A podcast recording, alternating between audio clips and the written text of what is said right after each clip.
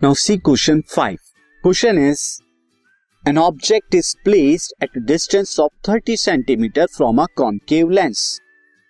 Concave lens से 30 centimetre एक object को प्लेस किया गया और कॉन्केव लेंथ की जो फोकल लेंथ है, वो कितनी है फोकल लेंथ इज़ 15 सेंटीमीटर आपको बताना है लिस्ट फोर कैरेक्टरिस्टिक यानी nature position etcetera of the image form by the lens ये लेंस जो इमेज बनाएगा, उस इमेज की कैरेक्टरिस्टिक क्या होगी? तो पोजीशन बताने के लिए तो आप यहाँ पर लेंस फॉर्मूला का यूज़ करेंगे।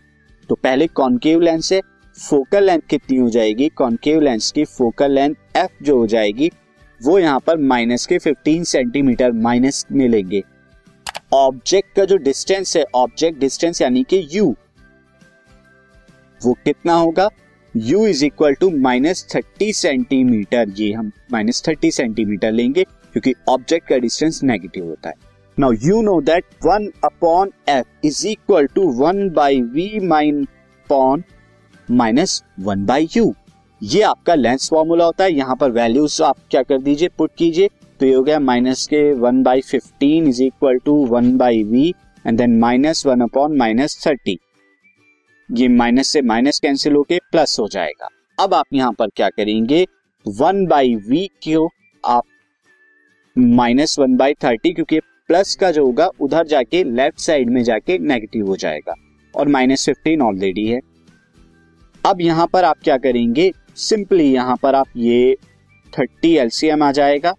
और उसके बाद minus one and minus two ये आपका आ जाएगा। Minus one minus two minus के थ्री बाई थर्टी और ये फाइनली वन अपॉन वी की वैल्यू जो आ गई वन अपॉन में माइनस के टेन अगर मैं यहाँ पे कैंसिल आउट करूँगा माइनस को न्यूमरेटर से डिनोमीटर में ले आया सो वी जो आ गया V is equal to minus के टेन सेंटीमीटर और माइनस का टेन सेंटीमीटर बता रहा है कि ये जो इमेज बन रही है, ये वर्चुअल इमेज है।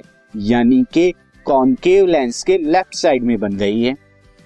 तो this implies that images image is virtual image क्या है? वर्चुअल है। साथ ही अगर हम यहाँ देखें इमेज बन कर रही है? इमेज की जो पोजीशन है image is formed between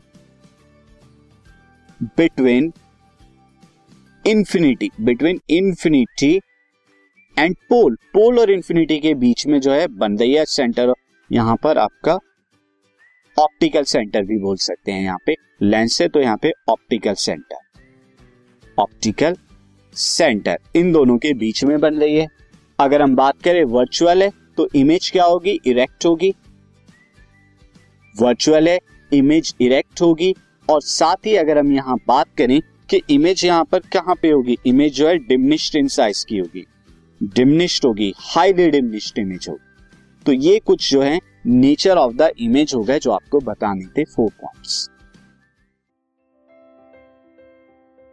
this podcast is brought you by hub hopper शिक्षा अभियान अगर आपको ये पॉडकास्ट पसंद आया तो प्लीज़ लाइक शेयर और सब्सक्राइब करें। और वीडियो क्लासेस के लिए शिक्षा अभियान के यूट्यूब चैनल पर जाएँ।